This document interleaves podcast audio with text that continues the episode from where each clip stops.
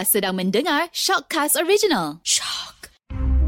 Jika anda diminta masuk ke sebuah bilik gelap untuk disoal siasat, apakah anda berjanji hanya akan berkata yang benar-benar?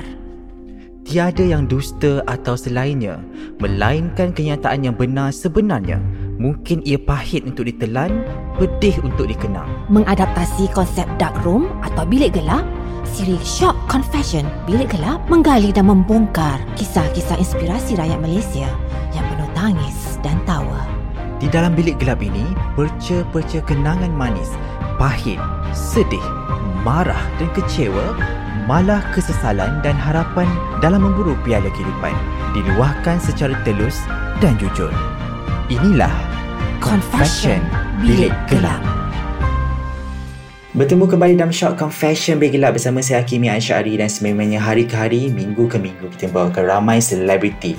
Personaliti yang ada cerita-cerita yang mungkin menjadi sebahagian daripada cerita inspirasi. Dan uh, minggu ni saya bawa seorang yang mungkin orang cakap eh dia ni google pasal artis tu keluar ni terima kasih Budi kerana sudi bersama dalam bilik gelap ni Alright, sama-sama. Terima kasih juga kepada Bilik Gelap. Sudi orang kata jemput. Memang gelap lah. Dekat bilik gelap ni memang gelap. Eh. Okey Budi, boleh tak kenalkan diri sikit? Mungkin cerita pasal latar belakang pendidikan dan macam mana Budi tu start? Okey, nak cerita pasal uh, diri saya. Saya berasal daripada Kelantan. Sekarang berusia dah tua dah, 45 tahun. So, lebih mahu dikenali sebagai Budi lah sebab senang nak sebut apa semua kan. So saya pun buatlah untuk portal dulu sebab saya bermula pada tahun 2007. Saya ingat lagi untuk start serius lah dalam orang kata buat portal tu 7 Januari 2007. So nak dekat berapa tahun lagi ni? Macam 13 14 macam tu lah.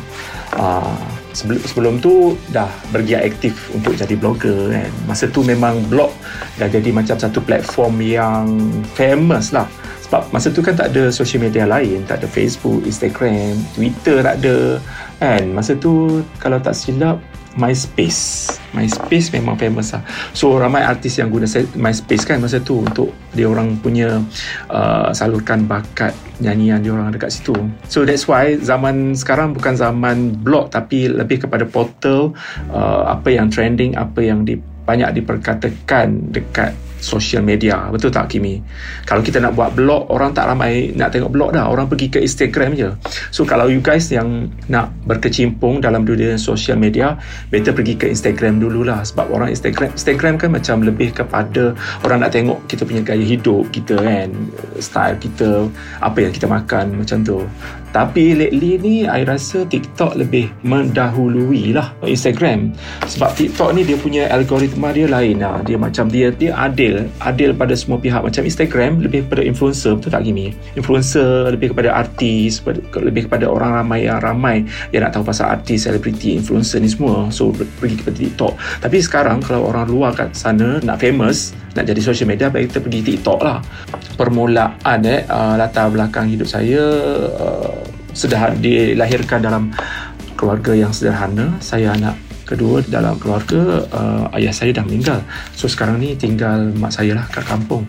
So musim pandemik ni kan sekarang susah nak balik kampung. Tapi hari tu kebetulan um, ada family saya kena covid. So I, I dapat balik kampung minta kebenaran kan. So boleh dah jumpa keluarga sekejap kat situ so tak adalah macam rindu kadang-kadang sekarang kan macam kesian tengok ramai orang yang 2-3 tahun tak balik kampung apa Kimi macam Kimi berapa lama dah tak balik kampung Okay, macam saya, uh, I should be lucky sebab mak saya dengan saya. Hmm, jadi, tak ada siapa di kampung. Jadi, memang benda tu, orang cakap tu macam and square lah. Kita boleh, masih lagi boleh melihat mak. Dan sebenarnya betul juga, saya percaya juga cakap uh, Budi, benda-benda jenis sebenarnya kita kita merindu. Uh, suasana sekarang kita rindu suasana nak balik kampung kan? Dah lama dia terperap di rumah kan? Hmm. satu lagi Kimi kita bersyukur kita bernasib baik dilahirkan di zaman era teknologi yang di mana kita boleh berhubung secara macam maya macam ni kan? Boleh kita tengok muka apa semua.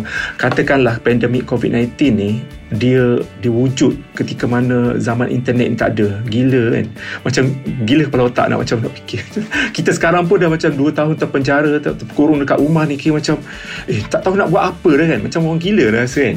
I bercakap pasal minat lah kan? Sebab benda ni nak kena ada minat. So pada masa itu I begitu berminat untuk dalam dunia-dunia orang kata kalau dunia sekarang macam bercita-cita nak jadi uh, tukang buat website and dulu ada blogspot ada blog drive. So I start dengan blog drive dulu. Sekarang blog drive mana orang, orang guna dah? Generasi sekarang orang tak guna. Orang tak tahu pun platform-platform tu semua kan. I begitu berminat dalam dunia IT so I godek-godek. Lepas tu I pula jenis yang suka hiburan. I suka I suka menulis. I suka menulis journal sebelum kedatangan vlog-vlog apa semua tu uh, benda ni wujud dulu benda ni berkait rapat lah. Macam mana kita nak menampilkan diri kita sebagai satu orang kata satu jenama di mana kita menjadi kira macam social media lah. Kita menggunakan social media yang ada. Macam saya pun sekarang terlalu banyak cabang platform social media. Ada podcast ada TikTok semua. Macam kita macam I seorang-seorang kira macam tak tahu nak bagi masa. Kadang-kadang kita nak bagi masa juga. Macam balance lah. Macam after I post dekat portal nak salurkan kepada Twitter Facebook kan? Kita macam ada cabang-cabang kita. Nak gunakan semua platform tu kira macam susah gila. Dan sebelum ni saya bekerja dengan uh, satu platform untuk buat konten untuk phone. Kan dulu kan famous kan buat ringtone ringtone MMS dulu kan. Dulu boleh buat duit lah dengan benda tu. Sebab orang tengok macam baca okay, baca baca novel dekat phone. Ha, sekarang mana dah ada benda-benda application macam tu? Semuanya macam ya ada ada. Cuma kira macam tak tak boleh hasil lah. Ha, gitu. so I, I kerja dekat situ. I kerja macam copyright buat copywriter. I buat I edit sikit. So I berjinak-jinak lah pergi event apa semua. So sebab tak ramai kot. Sebab dulu tak ramai uh, blogger. Ada cuma susah nak diketengahkan. Macam kita orang I boleh kenal lah blogger-blogger yang famous yang kira orang pergi ke website dia kan macam yang kira macam permanent. So kadang-kadang terputus di tengah jalan cerita-cerita tu.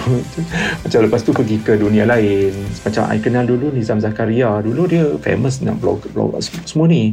Lepas tu dia pergi ke dunia pengalaman kan so minat tu nak kena ada passion dan kita kena kena tahan telinga juga tu. Sebab kita akan baca komen-komen yang tak elok pasal diri kita. Dan kadang-kadang orang tu mungkin sesetengah orang dia akan block ataupun delete komen tu kan. So tak nak dengar cerita-cerita pasal orang kutuk dia orang kecam dia. So macam I, I akan baca je. Cuma kena bersedia eh bila baca komen. Macam dekat sekarang kan I lebih kepada YouTube juga So dekat YouTube tu banyak komen-komen yang macam kita cakap pasal artis lain tapi orang komen pasal kita kita punya presentation, kita punya content apa semua kan. Tapi kita kena kena kuat lah kena kuat semangat lah. Ha, itulah secara ringkas lah macam mana Budi channel ni bermula jadi macam bila kita nampak Budi macam one man show lah kan. Macam dalam Budi sendiri. Uh, Of course lah Budi mungkin ada tulah belakang dan sebagainya. Jadi macam kalau kita nak compare sekarang Budak-budak sekarang rasa macam Okay nak jadi seseorang Kena ada duit yang banyak. Kena jadi kaya dulu ni Baru jadi seseorang. Macam uh, boleh tak tanya Budi sendiri Waktu Budi mula-mula dulu Adakah memerlukan duit yang banyak Untuk menjadikan Untuk men, uh, untuk menjadikan seseorang Ataupun macam mana Budi? Hmm. Okay nak jadi blogger pada masa 2007 tu sebenarnya tak banyak pun kita punya modal. Dan pendapatan pun tak banyak Kimi. Serius tak uh, macam tahun pertama I start 2007 tu kira macam uh, I buat budi.com kan. Uh, yang datang untuk iklan lah. Sebab memang tanya siapa-siapa blog pun pendapatan dia akan hasil daripada iklan. So iklan masa tu tak banyak tak ada agensi lagi masa tu. 2007 tak ada agensi pengiklanan yang ke arah blog tu. So masa tu zaman surat khabar zaman uh, radio apa semua iklan-iklan macam TV tu meriah lah kan. Uh, hosting pun bayar tak tak banyak sebab pelawat pun tak berapa nak ramai. 2007 start kan. So pelawat tak ramai. So I tak memerlukan hosting yang tinggi. Tak macam sekarang yang I kena bayar dalam RM3,000 setahun untuk hosting saja. Kimi ah, RM3,000. Tak termasuk benda-benda lain lagi sebab bila nak buat portal dia akan ada benda lain lagi yang kita kena bayar. Tak macam kita nak jadi youtuber nak kena ada kamera nak kena ada lighting nak kena ada mikrofon yang bagus kan? So I start uh, untuk YouTube. YouTube lah yang I, I think I banyak habis untuk menyediakan konten-konten dekat YouTube. I banyak habis dekat situ. So I boleh ingat lagi yang pioneer masa tu sebab blog uh, industri kita panggil industri lah eh. Ah, masa tu kuat sebab ada Akademi Fantasia ulasan konsert, ulasan pasal gosip pasal Akademi Fantasia dari, melalui blog sebab tak ada Facebook lagi. Wah, masa tu memang sakan lah blog naik sebab Akademi Fantasia. Siapa-siapa yang buat ulasan pasal Akademi Fantasia, blog dia akan banyak pelawat. So, I boleh ingat lagi nama-nama lain lah macam Sultan Muzaffar, uh, Jolie, Nizam Zakaria. So semua dah dia orang dah dah dah, dah tak sambung. I je seorang-seorang macam sambung sambung lagi. So I terkotak-kanting lagi masih lagi dekat dalam industri yang macam ni yang macam uh, yang portal orang tak baca orang orang akan baca pasal benda-benda trending so I, I tak nak tak nak kita tulis pasal benda-benda yang trending I berhabis banyak ketika mana I nak start YouTube. YouTube I habis banyak sebab nak beli kamera. Kamera kamera guna yang uh, kamera I, beli ada dua kamera. Eh sekarang tiga Tapi range yang berbeza lah So I paling mahal I punya kamera RM13,000 Kamera ni Dia punya lens dia Lebih mahal daripada body dia Body saja RM13,000 So you nak lens Lens dalam RM4,000 RM5,000 Tengok pada uh, Ni lah Capacity dia kan? Lepas tu I buat podcast pula. I buat podcast pun banyak juga. I habis sebab I jenis yang macam Macam I nak beli sesuatu I akan beli yang branded terus. Uh, I tak mesti Macam Okay start. Kita start dengan Beli dengan Headphone Earphone earphone yang murah dululah. Uh, mikrofon yang murah dululah. Tak. I tak nak membazir duit. Satu hal lagi nak buat sesuatu biarlah I, I akan fikir Ay, aku beli benda ni mahal kot. Takkan aku nak berhenti separuh jalan? Ah macam tu. Okey Budi kita lihat macam ada uh, industri hiburan industri viral-viral ni kan cerita terkini ni kan. Ada ada kata ada kalanya dia boleh jadi happy ada kalanya tak happy. Kadang-kadang pula kita rasa macam alah penat lah buat benda ni. Pernah tak Budi rasa macam menyesal memilih career Budi sekarang? Itulah Kimi, penat memang penat lah. Kalau fikir penat kan, I fikir benda kita dalam dunia ni memang tak boleh lari daripada penat. You kerja apa pun sebenarnya penat. Kerja yang tak penat adalah kerja duduk duduk depan TV, lepas tu goyang kaki makan biskut raya kan. Ha, itu pun penat. So, kita dalam dunia tak boleh penat. Memang kita pun manusia biasa. Kita akan melalui banyak benda. Macam macam kita gelak, macam ketawa. Kalau baca berita berita-happy, oh, macam selebriti dapat anak, selebriti mengandung, kita pun turut happy kimi. And then, benda-benda yang positif sebab I jenis yang positif sebenarnya I memandang sesuatu benda tu positif so kita sebagai orang yang memberi maklumat kepada masyarakat yang menyediakan maklumat ataupun informasi dekat portal sudah tentulah kena ada macam sifat bertanggungjawab juga lah kan. Macam kita akan dikatakan batu api eh batu api. Uh, kebanyakannya media akan diserang oleh netizen yang mencakap oh, ayat kau pun sendiri macam tajuk eh menggunakan headline-headline yang macam batu api yang kadang-kadang headline pun artis pun marah tau kita buat headline. Headline yang bukan menjurus kepada berita isi berita tu tapi menjurus kepada fitnah menjurus kepada macam dua tanggapan. Tahulah macam sesetengah portal saya tengok yang bikin panas hmm. ha. jika boleh diputarkan masa ni kan kita cakap pasal Budi sendiri so apa perkara yang Budi mungkin nak ubah menjadi Budi yang lebih baik sekarang? Ataupun sebenarnya Budi okey je dengan flow kehidupan Budi lalui macam contoh kecaman mungkin pernah ada masa tak ada duit kan? Ha, benda-benda tu Budi okey ke ataupun Budi rasa macam kalau tak aku nak ubah aku nak ubah benda ni. Macam tu. Banyak benda yang kita nak ubah. Ya kita, kita manusia Kimi banyak melalui cabaran. Macam I macam Budi sendiri Budi nak uh, satu production yang besar. Tapi uh, kita dah berusaha ke arah itu tapi mungkin dari segi kewangan tak dapat. So kita jadi one man show. Mungkin ada hikmah jugalah kita one man show kan. I nak ubah sebab dalam pertengahan dalam 2013 kita orang ada team dan dia berpecah So mungkin I nak ubah perangai I yang jenis macam kuat sentap uh. Kalau kita balik, bila fikir balik Apa yang membuatkan kita rasa down Kita rasa macam sedih apa semua tu Sebab kita punya relationship dengan manusia Kita tak jaga Kadang-kadang kita ikut emosi Dan dan sekarang le- mungkin lebih matang lah kot I macam tak orang-orang kata apa lantak lah kan macam tu So dulu macam sentap jugalah. Kita nak tubuh dalam satu tim Tapi tak jadi macam tu. Okay kita nampak Budi ni kuat orangnya kan. Kita nampak uh, post di social media Kita nampak macam dia, dia buat kerja. Kita nampak Nampak dia Seorang yang Ya one man show bukan senang kan. Kita nampak dia seorang yang boleh handle Benda perkara sendiri kan. Tapi hakikatnya sebagai seorang manusia Mesti ada rasa sedih Mesti ada rasa happy kan. Bila tak Kimi nak tanya Bila Budi last menangis Dan kenapa Budi Oh last menangis eh. Kalau nak kira last menangis Sebab ahli keluarga meninggal sebab COVID. Kemudian last menangis sebab Kebanyakan menangis sebab Tengok konten-konten dekat Dekat social media sekarang kan Banyak video-video yang Yang sedih-sedih lah Kimi Sebab COVID-19 ni banyak Banyak memberikan kesan kepada kita eh.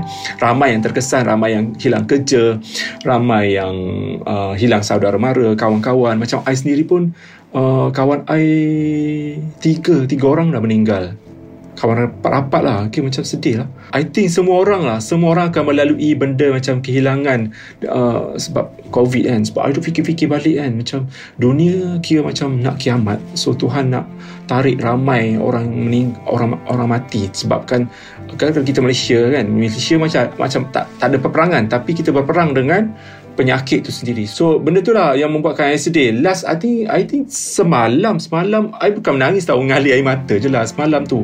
I tengok video. I think ada ada seorang mamak ni dia buka hadiah daripada kampung mak dia mak dia bagi kot. Macam tu. So dia buka unboxing apa semua. So macam Lepas tu ada video-video Suasana kat kampung Kita kan macam Esok nak raya haji dah So biasanya kalau Masa-masa macam ni Kita dah dekat kampung dah Kan Betul tak Hmm, tu je lah yang buat saya sedih. Lately lah. Tapi yang paling sedih sebab ada ahli keluarga yang meninggal sebab COVID kan. Sedih gila. Pandemik COVID-19 ni yang I tengok kan. Ramai sekali uh, uh, artis-artis pun sendiri, selebriti-selebriti dah ke arah agama. Macam dah menginsafkan sebab kita pun nampak orang tu meninggal depan mata kita. Macam dia melalui ialah penyakit lah COVID-19 ni. Kita macam insaf lah sekejap kan. Macam kematian is real, COVID-19 is real macam benda tu dekat dengan diri kita. Sebab selama ni kita tengok orang luar je orang yang tak dekat dengan kita. Jadi baru macam minggu lepas jumpa kita dan happy je. Happy happy happy. Tup tup tup dapat covid uh, positif covid. Dan 2 3 hari lepas tu meninggal. Macam cepat. Macam pemergian tu cepat. That's why dia memberi kesan pada kita punya kita punya jiwa lah. Macam oh, kita akan fikir lah macam masa kita macam mana kan? Ha. Okay rejection dan kehidupan satu bagi Himi satu benda yang biasa dan ini dah dilalui oleh Budi juga. Mungkin Budi pernah melalui fasa rejection yang paling dahsyat dalam kehidupan Budi. Boleh tak cerita sikit fasa rejection mana yang paling dahsyat dalam hidup Budi? Yang Budi mungkin Budi rasa macam benda ni membuka mata Budi atau mungkin Budi rasa belajar sesuatu daripada rejection ini? Okay cakap pasal rejection I teringat pasal masa I mula-mula nak berkehimpung dalam dunia blog ni. So so I jenis macam konsep I I bukannya macam copy paste sangat lah berita-berita tu. Kadang-kadang I akan pergi ke event tu sendiri ambil gambar uh, ambil konten dekat event. So uh, tak ramai yang blogger yang macam nak buang masa nak pergi event apa semua. So untuk permulaannya dulu 2007 mana uh, macam PR-PR ni semua nak kenal blogger ni? Kadang-kadang dia orang pandang rendah kepada blogger tak macam sekarang. Ha, zaman sekarang macam blogger tu macam diva eh, sekarang bagi jemputan pun tak bagi. Ha, terlampau banyak sangat orang jemput blogger ni. Ha, ha, sampai ke sampai ke macam dia orang pula reject. Berbalik kepada dulu pada mula nak berkenyimpung dalam dunia blog ni kita kena reject banyak kali. Macam eh kau siapa eh nak datang event? Eh kau apa apa kelayakan kau untuk datang event aku? Ha, macam tu. Pada masa tu berusaha gigil lah untuk meyakinkan pihak-pihak PR ni yang macam kita boleh buat kerja lah. Kita boleh buat untuk promote dia orang punya drama dia orang punya konten-konten dia orang kan? So dia orang tak percaya Kimi. Sebab masa tu dunia-dunia dunia media social media tak berapa strong. Ha, orang tak percaya eh. Live live live IG live ni semua macam tak, tak ada. Bukanlah I nak kata I pioneer tapi bermula daripada situ mungkin daripada I buat macam uh, contact PR apa semua. Dan PR pun cakap I, oh baguslah. Oh you, you ada kenal lagi tak blogger-blogger lain? Uh, so dari situ I perkenalkan blogger-blogger lain. So dari situlah mungkin persepsi PR persepsi beza daripada, daripada dulu dan sekarang. Dulu dulu mana ada buat macam tu? Uh, sekarang dah beria-ria jemput blogger. Kan ok Budi kita nak tamatkan bilik gelap ni dan satu soalan terakhir. Kalau hari ni lah hari terakhir Budi hidup kat dunia ni dengan siapa Budi nak berterima kasih dan kenapa Budi Okey, misal kata kita hari ni hari terakhir esok mati eh. Okey, sasah lah nak bertaubat. Macam dah tahu dah esok mati. So, so I akan tinggalkan dunia-dunia yang macam melawakan ni semua. I akan beribadat. Kita dah kita akan takut lah sasah kita akan takut lah tahu ini hari terakhir kita kan kita pergi kita kita contact siapa-siapa yang musuh-musuh kita bukan musuh lah orang kita yang pernah berselisih faham berbalah sebelum ini kita akan minta maaf uh, cakap kita, kita, kita akan pergi esok so minta halalkan makan minum macam tu Itu dia sebenarnya banyak cerita inspirasi yang diceritakan oleh Budi pada hari ini dan terima kasih Budi kerana sudi bersama saya dalam Bilik Gelap ni. Sama-sama Kimi. Mm-mm. Dan teruskan berinspirasi bersama Shout Confession Bilik Gelap.